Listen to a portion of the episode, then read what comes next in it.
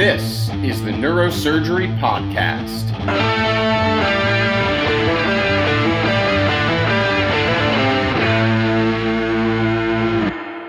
Welcome back to the Neurosurgery Podcast. Today I am continuing our mini series on the U.S. military and neurosurgery, and I am so delighted that Ricky introduced us to Tirone Young. Tirone, welcome to our podcast. Uh, Dr. Wang, thank you for having me.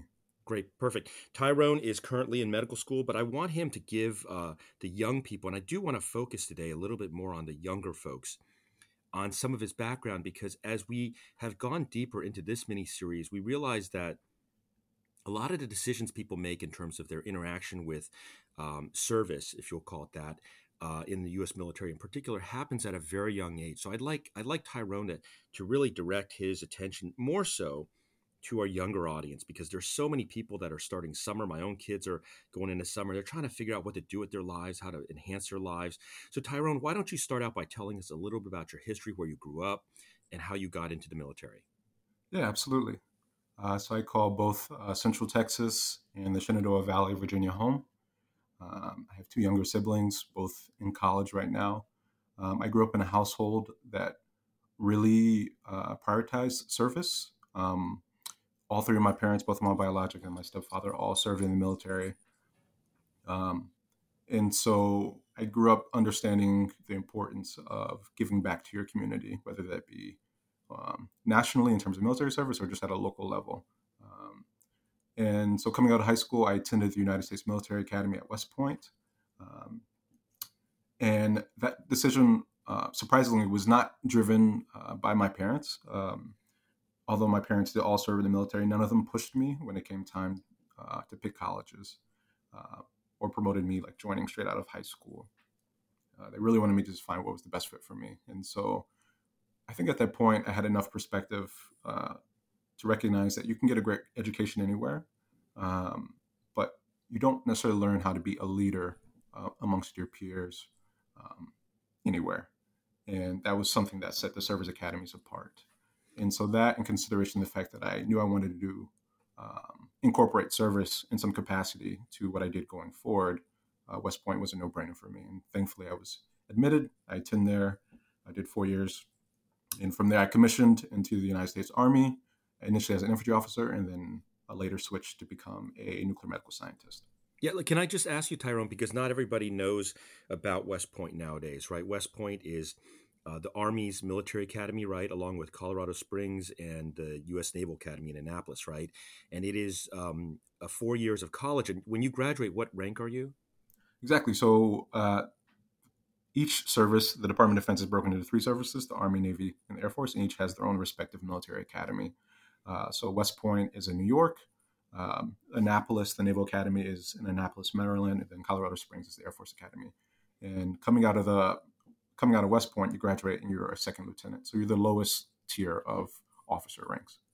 Yeah, and, and it is extremely difficult to get in, right? I, I've known lots of folks who tried to get in, some have have gotten in, but you need like letters from your your senator and, and stuff like that, right? I mean, it's really not like applying to just a routine college application, right? Exactly. It's just it's it's similar, but there's more on top. So everyone still does. I, I'm not sure if they still have it, but at the time I applied, it was the common application. But in, in addition to that, you need a nomination from a elected representative. And so I got mine from at the time Senator Mark Warner. And if and when you're in college, it's different, right? So most people think about going to college, they're like going to parties on the weekends and they're drinking a lot or they're doing you know all kinds of random stuff or sleeping in every day right? And trying to not take classes on fridays and mondays and stuff like that. West point is different right? I mean there is a there is as you said there's an addition to the core curriculum which is what you'd have to do in a typical college anyways right? Yeah absolutely. So the summer times are actually uh, prioritized in terms of like military training but throughout the year there are a few classes you take that are military uh, military tiered, and then on top of that, being on the campus and the institution, most of your professors and your faculty are military members themselves. So you're constantly reminded and molded uh, into becoming a future leader of America's sons and daughters. That's really amazing, and it's uh, tuition is free as well, right? It it is financially free. You come out of the academy owing five years, a minimum of five years of active duty service to uh, the military. Okay, fa- fantastic. So, so you finish at West Point, graduate, and then you go on to military service for five years. Yes. So I graduated from West Point. I initially commissioned as an infantry officer, ground ground, ground combat maneuver officer. Uh, was doing that for about a year, and then switched and became a nuclear medical scientist, which was in line with I with what, what I studied uh, in undergrad as nuclear engineering. Wow. Okay. And then now you are in medical school, right? How's that going? Uh, it's going well, thankfully. Um, so I just finished my first year at the end of May, and I'm currently spending the summer uh, doing a student research fellowship at Memorial Sloan Kettering here in the city. Oh, that's fantastic! Your your your knowledge and your experience and and and all of that in the nuclear realm really probably helps you in the cancer uh, treatment realm, right?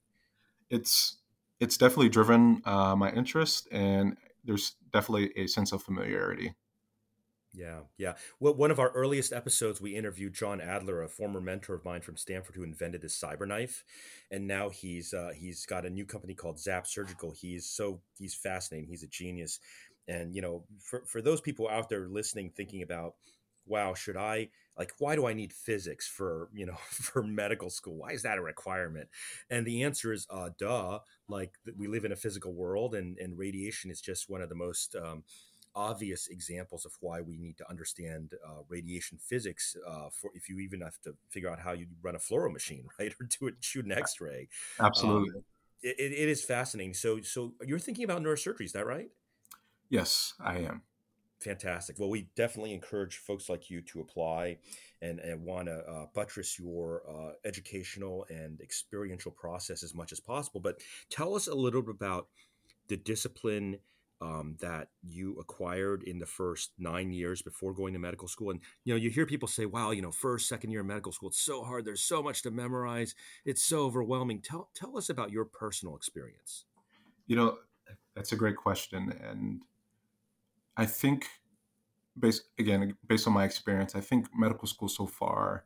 Um, I've only experienced like the preclinical parts, which is all classroom, and I truly feel that your experience and sense of intensity of medical school is really driven by um, the specialties that you're interested in.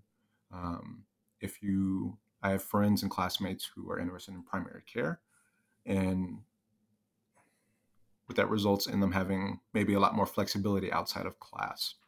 Whereas people who are interested, um, like neurosurgery, like myself, orthopedics, or other uh, specialties that are traditionally very competitive, um, they're required. We are required to essentially do a lot and get involved outside of class very early.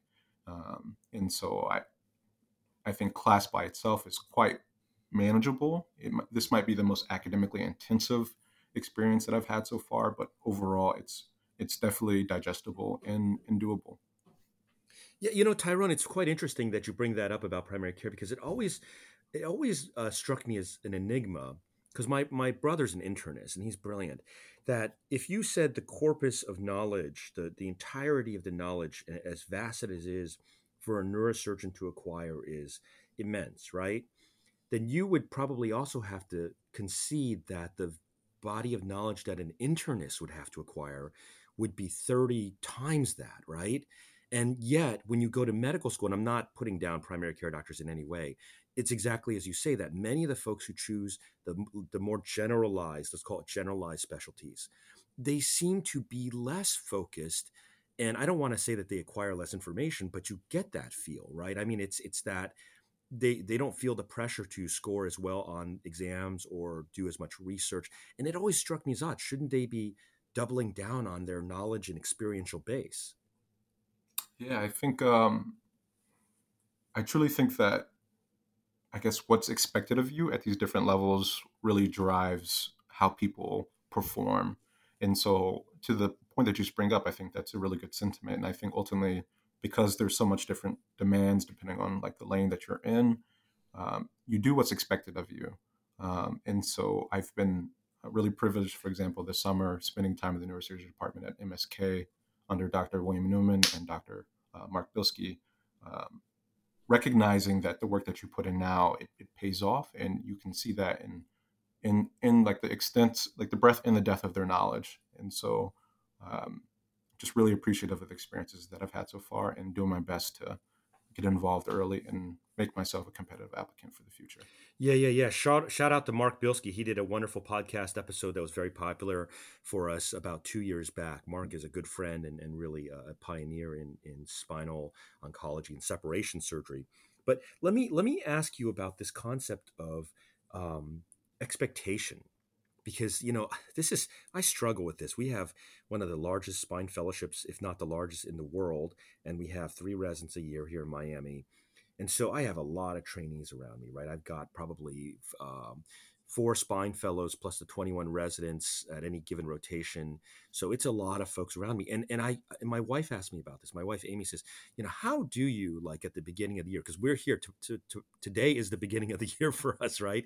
Right. How do i lay down a reasonable and um, and adequate yet challenging set of expectations to people around me underneath me if you will in training and how do i communicate that? And i'm i will admit that i'm very bad at this. I, this is a major deficit of mine. I, I never would have gotten into west point. Um, tell tell me how they do it at west point and then how they do it in the military. Then tell me how that translates into what you're experiencing today in medical school and maybe you know in your again this is your personal experience right? I, I know that you're not in charge of the curriculum at any of these places but right. how did you experience that and, and what models are effective i think at a baseline it all comes down to develop, developing yourself as not only a strong leader but a servant leader um, obviously I can't speak to the purview of being a, a fellowship director or even academic professors here or the curriculum, di- curriculum uh, directors. But uh, in my experience, both at West Point and in the military, West Point specifically, part of the process is essentially breaking you down. And that's also a component that's pretty common in the military, in that making you recognize what your limitations are, what your limitations are, but also like how far you can actually go and then also recognizing that you can't do everything and there's certain times where you have done everything right or prepared as best as you can and you'll still be wrong um, and so i guess in communicating effectively it's it's always establishing clear clearly and effectively what the standard is um, didactically laying out what the steps are to reach that goal and doing your best to foster environment foster environment that isn't necessarily easy uh, but it's communicative, it's it's supportive, um, while still remaining tough. And so, I think that was really important for me in like developing discipline while I was at West Point. Um, going through just that, that, that, rigid environment, you get to a point where you're very familiar with maintaining a rigid schedule, like effectively manage your time, as well as taking initiative. Um, and then initially, and then after that, commissioning and then joining the military and then becoming an officer where you're in charge of different people. Um, laying down the standard from the very beginning, uh, letting your soldiers know what is expected of them, showing how you're willing to help them and support them throughout the way, and then holding them accountable. Um, and I think that was a consistent uh, sentiment I saw throughout my time in service of leaders that I really admired.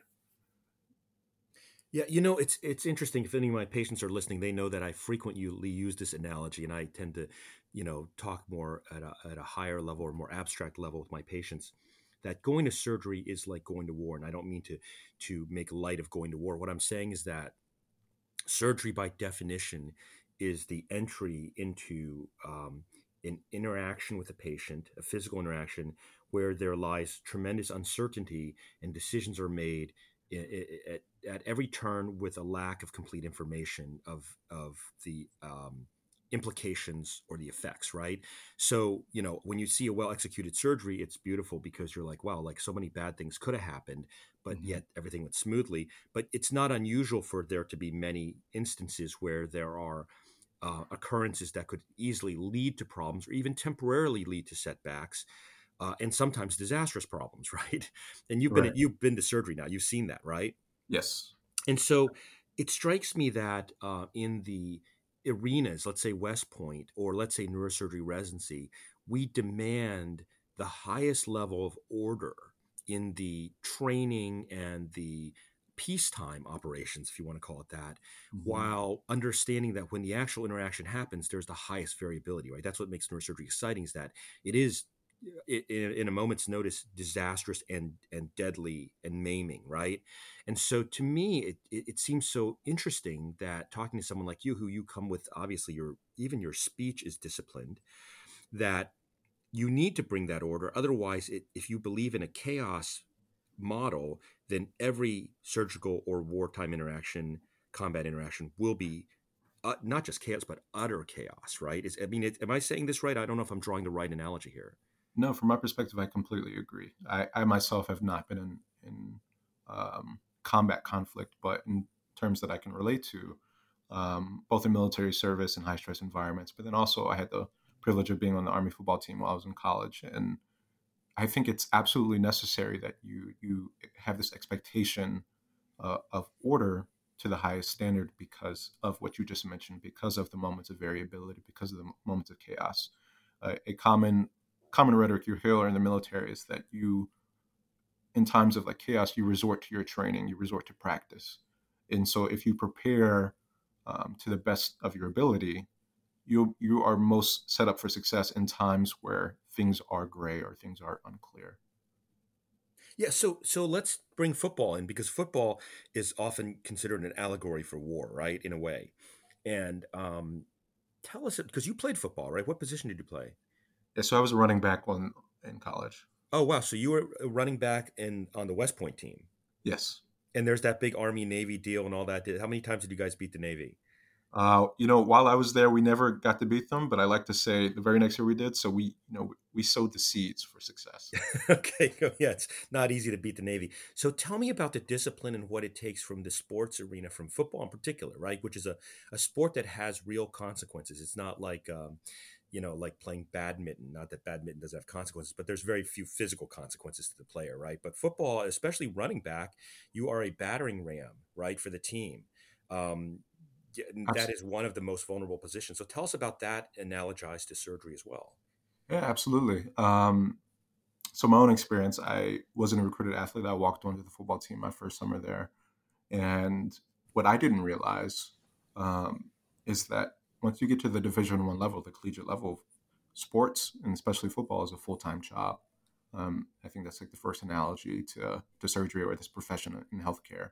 Um, we would, regardless of what else you had going on in terms of your academic or what's or like academy responsibilities, um, especially in season football, you're spending six to eight hours a day dedicated, whether that be watching film, getting treatment, um, in position meetings, in team meetings, in workouts, in practice, in meals, and then also like study periods as a team. Uh, and so it requires a uh, like an intense amount of discipline. Um, I think often football and sports frequently by people who aren't necessarily interested are looked at as brute and um, not necessarily like the most intellectually stimulating, but there's a ton of strategy involved in sports, especially football. And so there are a ton of parallels there between um, healthcare professions, specifically surgery or neurosurgery, in that there's a ton that you have to consider, that you have to prepare for, that you have to think about, and you do it. You want to do it to the point that you've practiced it so much that when you're in that moment, you're just reacting uh, because there's not always time to sit and think. Yeah, you know, I follow Joe Rogan. He's obviously the number one podcaster in the world uh, to date and currently. And uh, this week's episode, Joe had Ice Cube, uh, the rapper and actor, uh, on and you know personality on. And I don't know if you you heard the interview. It's like every one of his interviews is three hours long, but um, Ice Cube talks about playing football, and he he was he was mentioning that in in professional football they don't pay you to play the games. You don't have to pay someone to go out with the bright lights and millions of people watching. They pay you to practice. And uh, I thought that was really appropriate because, as you've described it, that what six to eight hours a day. Wow, that's a lot of time when you're in college, right? Absolutely and and so you have all these lessons. You have uh, U.S. military experience. You have West Point, which is slightly different than military experience, and you have the the time playing football. T- tell me why. You know, this is not an interview, right? So, uh, so yeah. I, I don't want you to feel like you're going to be on the spot, but why neurosurgery? Like, I mean, how how did you get motivated to do this?